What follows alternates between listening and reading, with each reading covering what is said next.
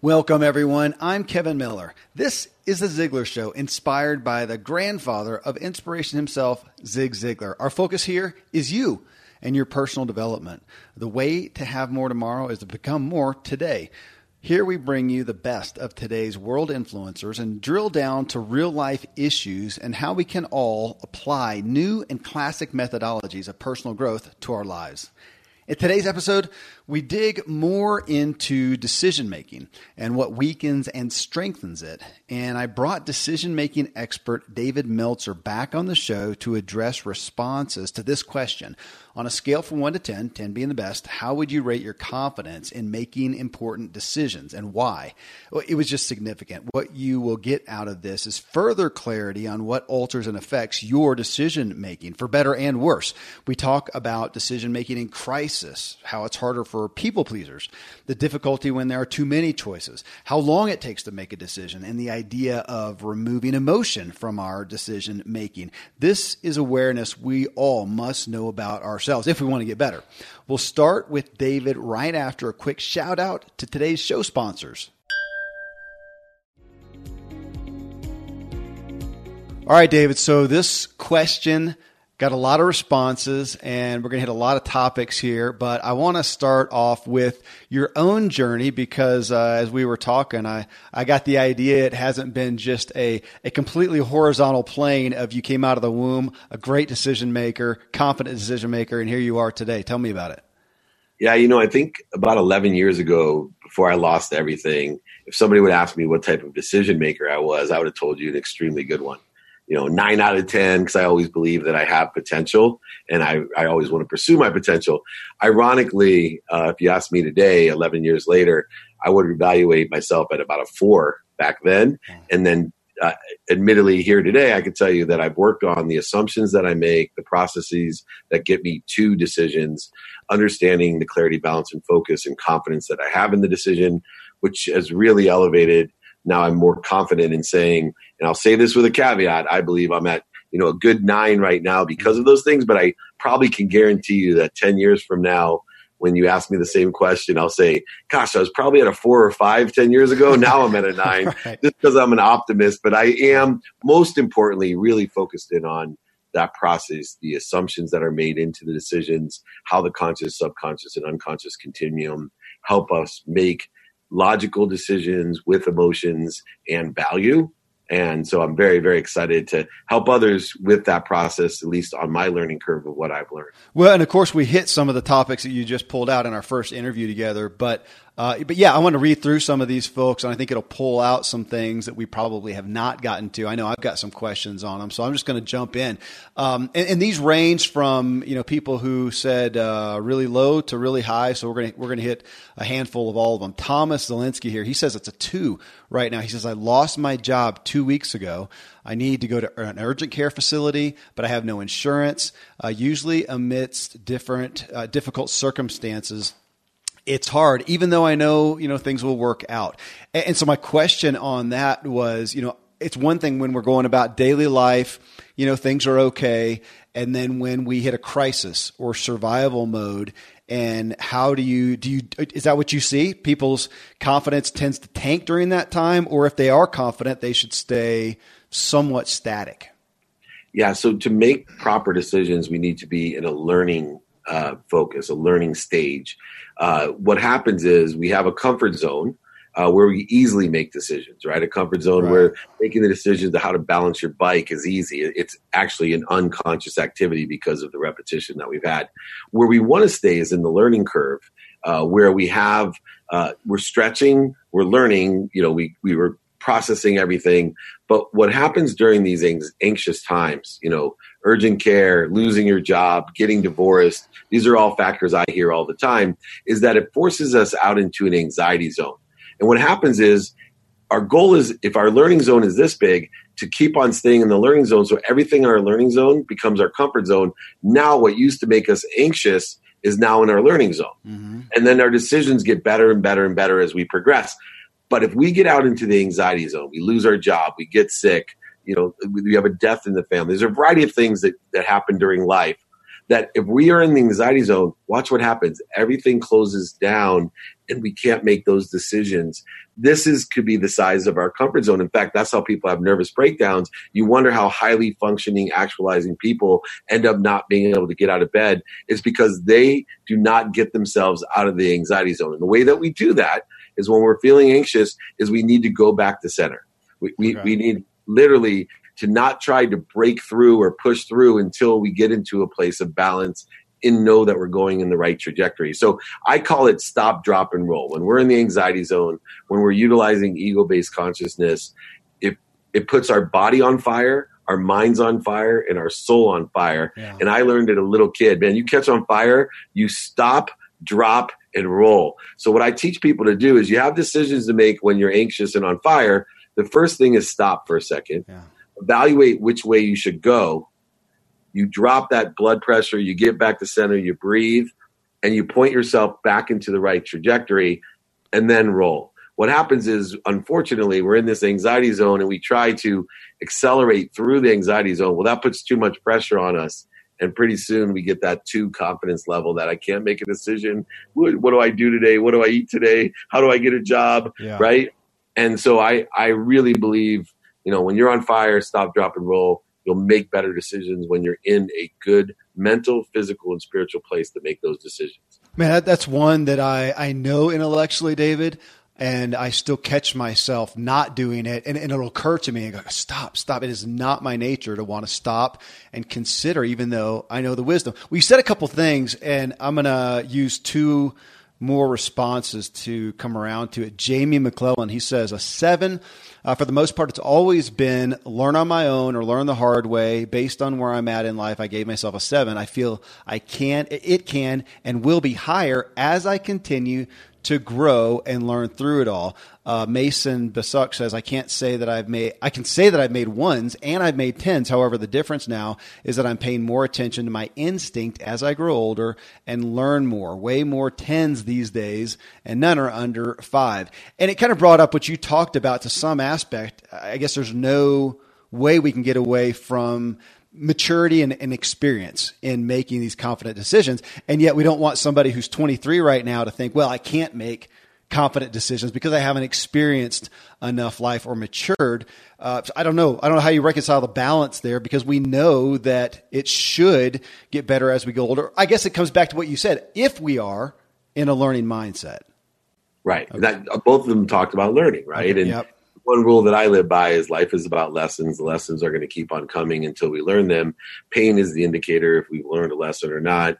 We all have the capacity to forget every lesson that we've learned at any time. And we also have the capacity yeah. to remember and access any lesson. The one thing that's missing from all of us, me, you, those three other people that so far have answered, is we have to learn to ask for help. The funny thing about hmm. you know our decisions is you know, why not ask someone that already knows the answer?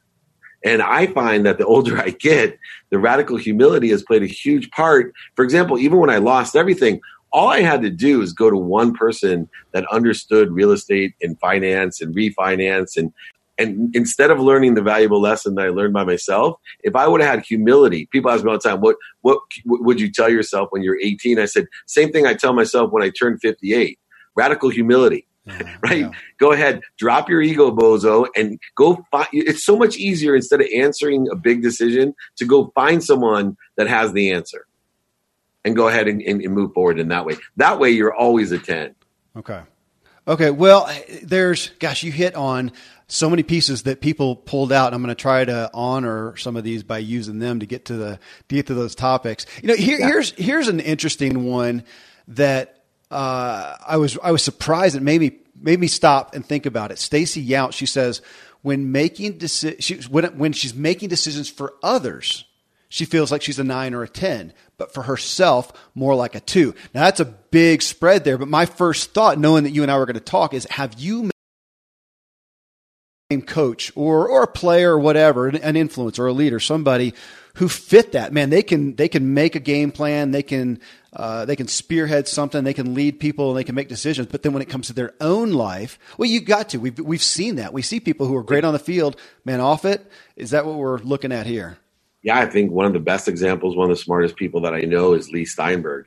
And what I learned from Leigh, you know, person they based the movie Jerry Maguire off of, my mentor, was it's amazing. Is I used to tell Leigh, why don't you take your own advice? Uh, even as one of the top executive business coaches, I record all my conversations so that I can listen to it. I truly believe that the advice that I give is actually through me for me, so that we give great advice. Mm-hmm. We don't take our own advice. My mother is a, is a catalyst. She raised six kids who all went to the Ivy Leagues except for this one right here. Super successful, super happy people, happily married, kids, financially successful, all six of us. But she could not do that for herself. Mm. In, the, in the lessons that she taught us all, the lessons she empowered us with, she never learned herself, meaning she never a- activated or took action on them. I think that if we took our own advice, that we would be so much better off that we mm-hmm. don't. We don't, and coaches do it all the time. My buddy Leigh Steinberg, man, he has saved lives. He's helped so many lives. And yet he literally would, five minutes after he told someone this amazing advice, he would listen to it himself and he'd go spiral down and do something else. Yeah. Yeah. I am continually amazed at my ability to my gosh, I get to do this with folks like you every week. I should be on the pinnacle of Mount Wisdom. And yet I'm, I'm amazed. Sometimes I'll go back and listen to stuff and go, oh my gosh, how did I not engage with that better? I've got to study this stuff, uh, not just listen to it because I can walk forward and just like you said, and not do it myself. Well, here, here's a couple. David, Jim Smith, he says he's a five. He says, I struggled with making, I've struggled with making decisions most of my life. I'm a big people pleaser and afraid of failure or disappointing someone. Right after it, Barb Goni, she says, I'd say a seven because for me it depends on the type of decision. I'm the worst at making decisions where there's a lot of choice. This can vary from choosing what restaurant to go to and picking a dish from a menu at a new restaurant to choosing a hotel to stay over to the holidays. Uh, this tends to get harder when others are involved. And this is where I brought it back to the same area of Jim. She says, if it's just me, I'll choose something and be happy. But with others involved, I stressed about whether they will be happy with my choice. Any other choice, even if it's major, such as whether to make a career change, invest on something or someone, or even speak up to defend someone else uh, at work, I have no problem with. I seem to have a strong sense of justice, of direction, and of purpose that guides my important decisions. So she kind of gave us this sandwich of, of yes, confident here, but then when it has to do with somebody else, just like Jim, and there's some others that will probably come to where it get, again gets it, on there kind of different than the one we just went to. When it comes to other people involved, that's where they languish.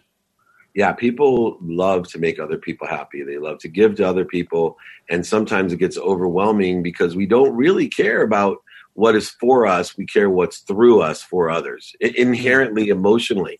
And so what happens is we have this conflict that we're not good decision makers when other people are involved. Here's how I solved that problem because I'm a huge pleaser. Right. I, I was the king of manifesting what everybody else wanted for me. Hmm. And, and that was also disturbed by just because somebody loves me doesn't mean they're giving me good advice. Right. Yeah. I find the experts for each thing that I'm doing. But what I do that really corrects it is that I always start with what, not the why, right? I start with what is it that I that I want. Now, if I don't want anything, then I have to state, I don't care. It's up to you. Pe- people instead torch themselves. But what what they don't do is, I would like this, and then go to why, and then how, and then if someone else has a greater what and a better why and an easier how, then you can make a viable, valuable decision for the group. And it's really a matter that people get stuck on the why and they don't think about the what. And I think in life, there's too many books out there. Know your why. You know, look, I will tell you what, what most people, 99% of the why of everything we do is to help somebody right? Somebody close to us. We're, we're doing it for our kids. We're doing it for my wife. I'm doing it for my mom. I want to buy a house for my mom. Like that's what drives us. But most people don't, and they're not strong on their what. And so my solution to that is know your what, understand your why, and present the how, and then evaluate what's the most valuable decision out of the group and go with it. Okay, well, I love the structure there. I'm going to take that into a honestly, it's like a personality style. Um, of this. And I'll preface it by saying, and I, I know you'll appreciate this, David. I think so often people have a perspective of entrepreneurs being a certain type of personality style. And what I found over the years is I understand that uh, that it it feels like that those people are risk takers. They're the ones that you know outspoken. Those are the ones you hear about. Over here, are the other ones, and they're just doing good business and not loudmouthing about it like us. So I think it's a myth there. I'm going to ask the same question a little bit here. So Wesley Wiley, he says uh, seven, but it takes me forever to make decisions. I'm a nine on the Enneagram and an SC on the disc profile. Decisiveness isn't natural for me. I tend to want permission from others before making a big decision. Right on that too, Travis Stevens says uh, seven and a half to eight for important decisions, six for all others. My struggle is recognizing uh, great over good. Many times it will be fine as the options are typically good in either case, but I do take too much time in pulling the trigger. I overanalyze and try to look at things from every perspective. Uh, possible, even after the decision is made. I often question if it was right. It's like I totally get that I have no control over the ball when I let it go, but that doesn't keep me from trying to steer it anyways. So I'm taking both of those to ask, are there some, I mean, obviously personality style you know feeds into everything and how we do things. But as you look at the myriad of of decision makers, people making decisions that you have in all walks of life, where do you see it falls in line with personality styles? Yeah, you know, the most decisive people, the ones that are quickest, and I put this in my book, Game Time Decision Making, is they did a research uh, research on this, and they had handicappers, and they gave them the the bracing form. Seventeen percent of the time, the handicappers were right. Then they gave them more information, and each person felt more confident. Seventeen percent right. Then they gave them more data. Even more handicappers felt more confident. Seventeen percent of them were right. Uh, what the issue is is confidence. We we can gather the data and we have to check it pragmatically, right? What we think, say, and do. So there's a pragmatic value in the decision, but then we have to be able to trust our intuition. We have to say, according to the data that I've seen, I have enough data. I'm going to make my decision based on emotion, right? Energy and motion when I feel something's wrong, like it's too good to be true, or this person doesn't seem to be telling me the truth, or then I can't rely on the data, I'm going to go ahead and make a decision according to what I feel, not the data presented in front of me. Right, right. Okay. All right, that's good. Yeah, all these are so overlapping. It's so amazing. Uh, Marvin Pennick here, he says, I would say a seven at this point. I'm clear on my purpose. Uh, so making the decision is fairly simple. Now, fleshing it out sometimes is a bit more challenging, but I wanted to come back to that as we talk about. I mean, hey, it's a Ziglar show, okay? We talk about goals. If you don't know where you're going, how do you know if you ever got there? So if we look at that, and Marvin's saying, I'm clear on my purpose, so making the decision is fairly simple. Talk to us, and I know that this is you know part in your book, but on, on this aspect or this format here, platform where you see decision making influenced by purpose, goals. Yeah. So obviously, we people make decisions based on emotions for logical reasons, and so those that are most aware of the emotions that are involved, uh, you know, in, in classic, you know, is my own wife who you know will buy a dress and tell me I saved this much money, and I say, whoa, whoa, whoa. How much did you spend? right. couldn't afford couldn't afford not to get that dress.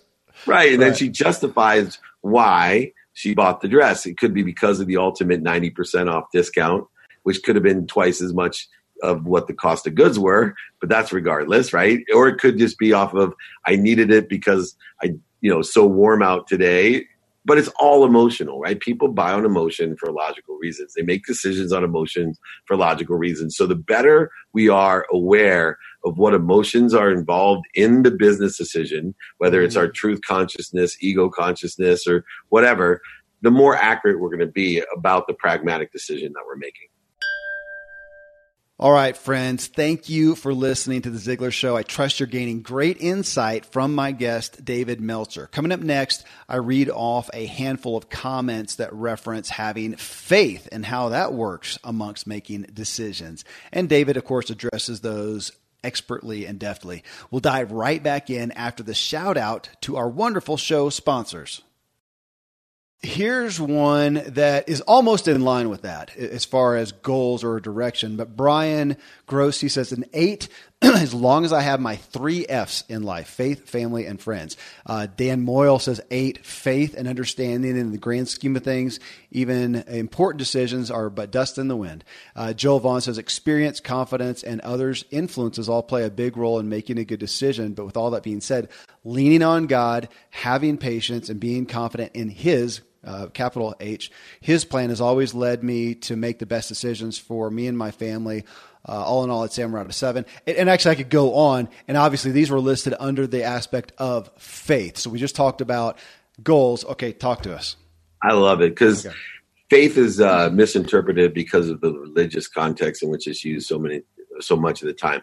I actually use faith in in a universal and business context. Uh, faith is the aggregate of what we think, say, do, believe, and the unconscious competencies of our personality traits, our characteristics, our obsessions, our addictions, and the energy that we have, confidence or whatever emotions are in play.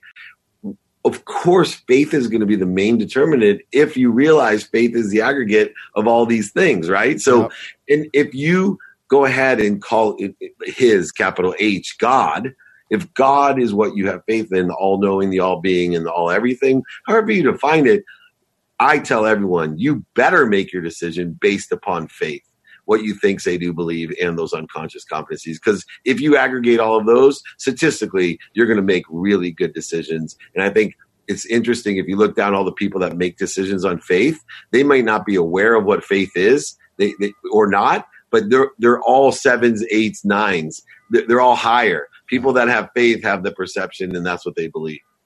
Okay, well, on that, and, and I'll get personal with this. Well, you know what? Let me let me read one, and then then I'll dig into it. Evan Herman here. He says. While I do tend to make good decisions, it's a long process for me, almost too long.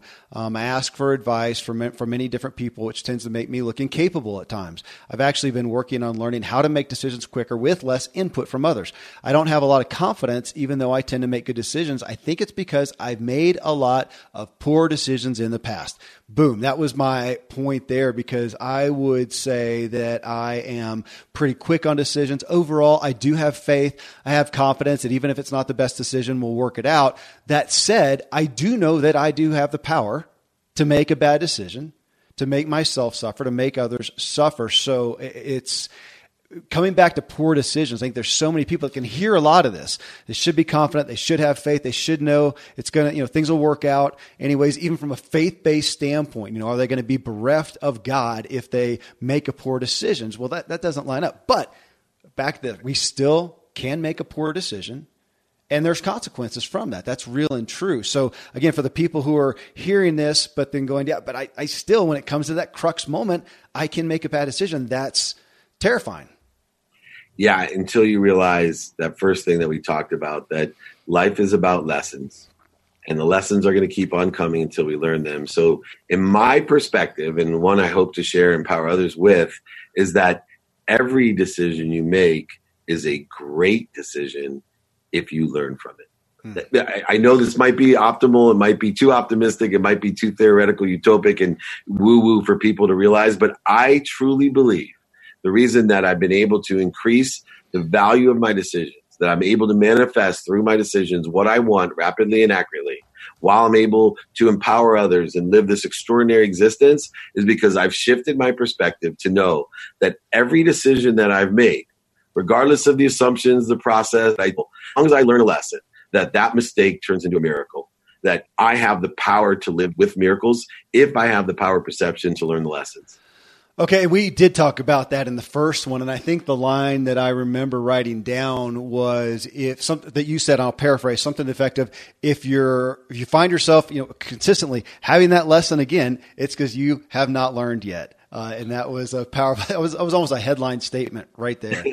um, here's one for the married folks. Laura Golding. She says, "I would say it's about a seven. I used to be lower. Usually, I have a preferred outcome of, uh, for the decision, but I always discuss the important topics with my husband first.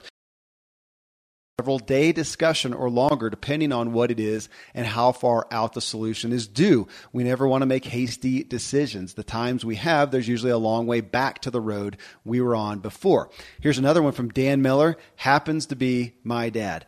Uh, he said, As you know, mom and I have a two week process for making any decision, and I'm pretty much a 10 in terms of confidence in part because rarely would I think there's only one perfect choice. I could make an alternative decision and be totally confident life would be great with that as well. Obviously, we have the seeking counsel. Um, they're talking about spouses here specifically. Well, just talk about that. Let's just talk about spouses. Let's just stay on the marriage tangent. Talk to me about that number one, they, none of them qualified big decisions, right? So I'm sure, sure. they mean they're not asking, hey, you know, should I go pick up a lettuce? Right. You know, right. people are making decisions, right? But people are very literal. So I think it, I think one thing is where's the line of how big a decision should be a cooperative decision, and this is true whether you're in a marriage, a business partnership. Uh, there has to be some sort of agreement of that. You know, anything above this amount of money, for example, we need to share in the discussion right? I don't need to call my wife and ask her, "Hey, can I buy a Happy Meal because I want to have it, you know, for lunch?" But you know, if I'm going to go buy a property, if I'm going to make an investment, you know, wh- where's that threshold? So we have a mutual agreement in our social contract of marriage or our business contract of I'm not going to spend this until we discuss it. Um, and I think in any partnership, intimate or not, that that's a real big discernment of what the size of the decision is because yeah. the other side is uh, whether it's personal or as a group or as you know partners i see decision fatigue as a huge problem right? People they want to talk about things to death and it is exhausting. And we do that all the time. We create too many decisions too much analysis and we get exhausted and then we can't make the critical decisions or the bigger decisions. So i think it's really important to have autonomy but also to have a threshold where we need to have discussions to get alignment, take action, and prepare for adjustment in all of our group and partnership decisions. Yeah, I, I, like that, David. And it's you know it's interesting. I to be candid, uh, my wife and I are fairly similar, uh, very opinionated. We kind of want to do what we want to do, and we have, uh, like you said, kind of come up with that list. What are the things that we need to? You know, big big purchases or a financial risk thing in business, uh, parenting, travel. If one of us is going to be gone, uh, if it's a big you know career or, business move, uh, something like that, we'll talk about that. But we do a lot of. There's some point in our marriage where we talk. Uh, she brought it up about deferring. If it's an area I mean, work, but the, the, this, this, we have multiple businesses that I run. She's going to defer to me in that. Not that she's just going to say, you know, carte blanche, whatever. Uh, whereas there's some aspects in our life where I'm, I'm going to defer to her. And in that, yeah, not doing decision fatigue. Um, we both want to make this, even, even what these folks shared man, I'm pretty impatient. It's hard to it's two weeks on making a decision. Uh, yeah.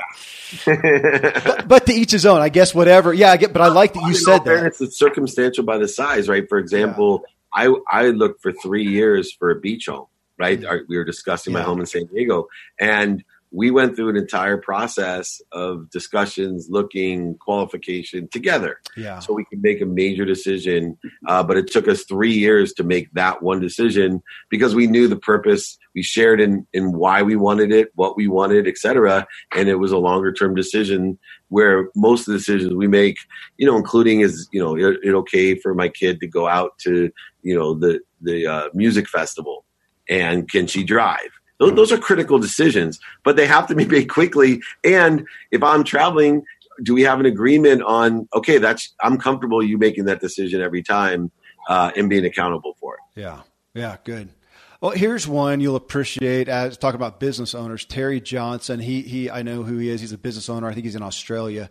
He says i'm getting better at it. One of my life rules is to be decisive. Nothing nothing worse than being wishy-washy. It's not good for my staff or me. Uh, I think about it, I weigh it, I feel my gut instinct, and then I make a call and stick to it. Michael Jordan once said that uh, once he made a decision, he never thought about it again. Um, in regards to being, let's go back to leadership. So this guy is an employer, and yeah, now you've got more on the line now that you're making decisions that directly affect your staff, uh, the people that you work with, and also them, you know, just your example of being decisive as well comes into play. So a weighty area to be in. Yeah. So, you know, it's interesting because it involves decision fatigue, but it also involves lessons. So, uh, once you make a decision, there is adjustment that's that's necessary. So I don't very rarely do I disagree with, but I don't agree with Michael Jordan. Uh, when I make a decision, I'm assessing. Yes. Uh, that decision. Now, what I think he meant to, to say is, you know, I don't regret any decision that I've made. Like he doesn't have an emotional disappointment. Like he sticks, even though he adjusts and he makes, you know, progress and he learns the lessons, he doesn't regret that, you know, he doesn't stumble on the roadblocks behind him. And I think that's the critical point that Michael Jordan's trying to make is don't stumble on the roadblocks behind you, but learn and assess and adjust according to you know the situation of where that decision was made how it was made and what a better decision might or would be or for next time. But definitely you have to assess and adjust. Uh, but definitely on the other side don't beat yourself up. Just learn the lesson and make that mistake a miracle. Man, I like that, and and I agree because we're going to make a decision on the best that we know how to at that moment. So to go back and uh, condemn ourselves if it's not perfect. But yeah, man, assessing. I, and I did think about that when I read it. And I, you know, who, who wants to? Let's let's assume that there was a little more to the story with Michael Jordan's statement there, because my gosh, yeah, assessing. I mean, I I know you know about enough about him. Just like any pro athlete, that's the world that you're into such a big degree that they are constantly assessing. I mean, that's, that's what you do. You play the game, you go out in the field, you come back, you watch the tape, and you see how you can do better. And in business, my gosh, I mean, is there a day we don't constantly assess. I mean, you got a book that's coming out right now being yeah. launched. So I bet there's plenty of you looking at it and assessing the success of it it's so much fun too. In fact, when I did the audio side of the book, you know, with mm-hmm. McGraw Hill, they uh, required me to do my own audio book. It was funny while I was reading it because I would have made adjustments because we grow and accelerate. I read my own book and I'm like, ah, you know what? I could have said that better. I don't 100% agree with myself anymore mm-hmm. because I'm growing and accelerating. And although people will agree with uh, the point made, I'm gone past it and I've assessed it and made adjustments. Uh, and I would look back and say I have no regrets for saying it but I've learned from it, and now I've moved on.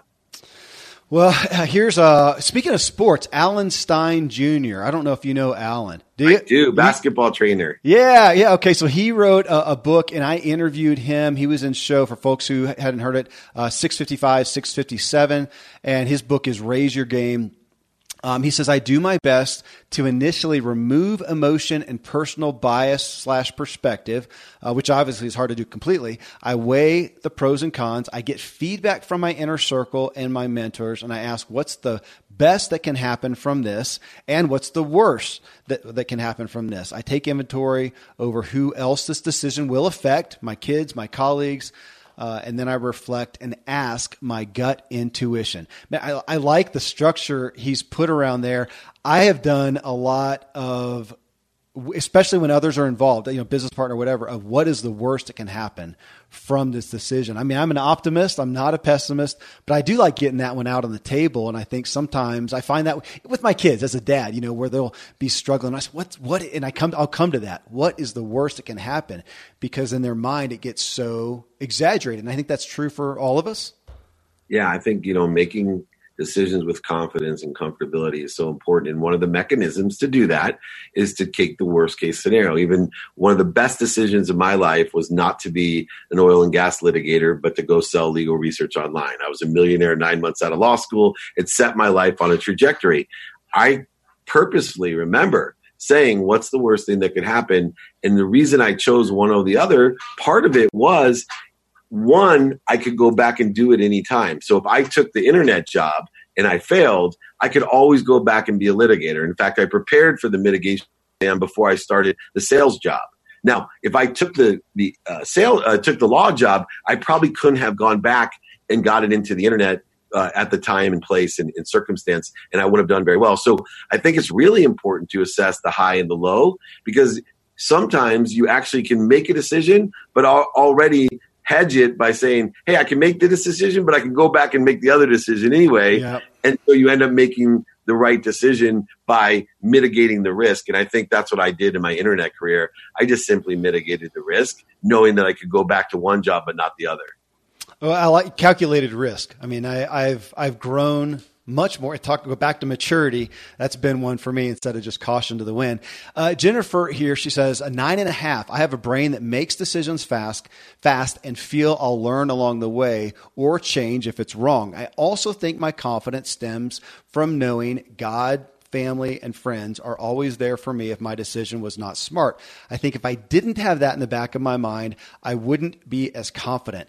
And when she said that, I had to think, you know, I am so grateful for my network of friends, families, close relationships but I hadn't thought about it that tangibly. How much does that have to play into, especially those big decisions, big business decisions, big finance, big business tra- trajectory decisions? I, as I thought about David, I thought I think it's I think it's a lot more than I've really given credit to because if I didn't have those to feel kind of, now we're kind of back to the faith aspect too to feel like you are totally alone, which I don't feel I am spiritually, and I know I'm not as far as actual humanity. For there's somebody listening, there's some buddies, lots of them listening right now who who aren't solid there, and they're hearing this message and realize and feeling that feeling that that, that aloneness, that segregation of themselves, that's a hard place to be in to make to feel confident in making decisions. It's got to be. It's amazing because I think that is a crucial point, and I can see why. And I've lived it myself because I took extraordinary risks, made extraordinarily bad assumptions, which led to bad decisions, uh, which led me to lose a tremendous amount of money and go bankrupt. Uh, but I think in the back of my mind, at least in my faith, that no matter what I did, I always knew my mom would be there for me. Yeah. I always knew Leigh Steinberg and Warren Moon would be there for me. I always knew that my wife would be there for me. And in the end, when I screwed it all up, I went down that line, you know, and my wife was there for me. Lee and Warren were there for me, and my mom was there for me.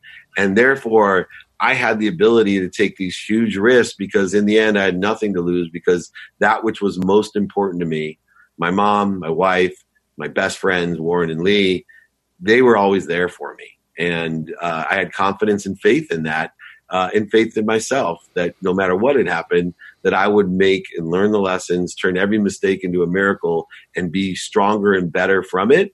And I hear a lot of that in the answers that you received a lot of people know that they're learning lessons, they're getting stronger, so they don't have as much fear.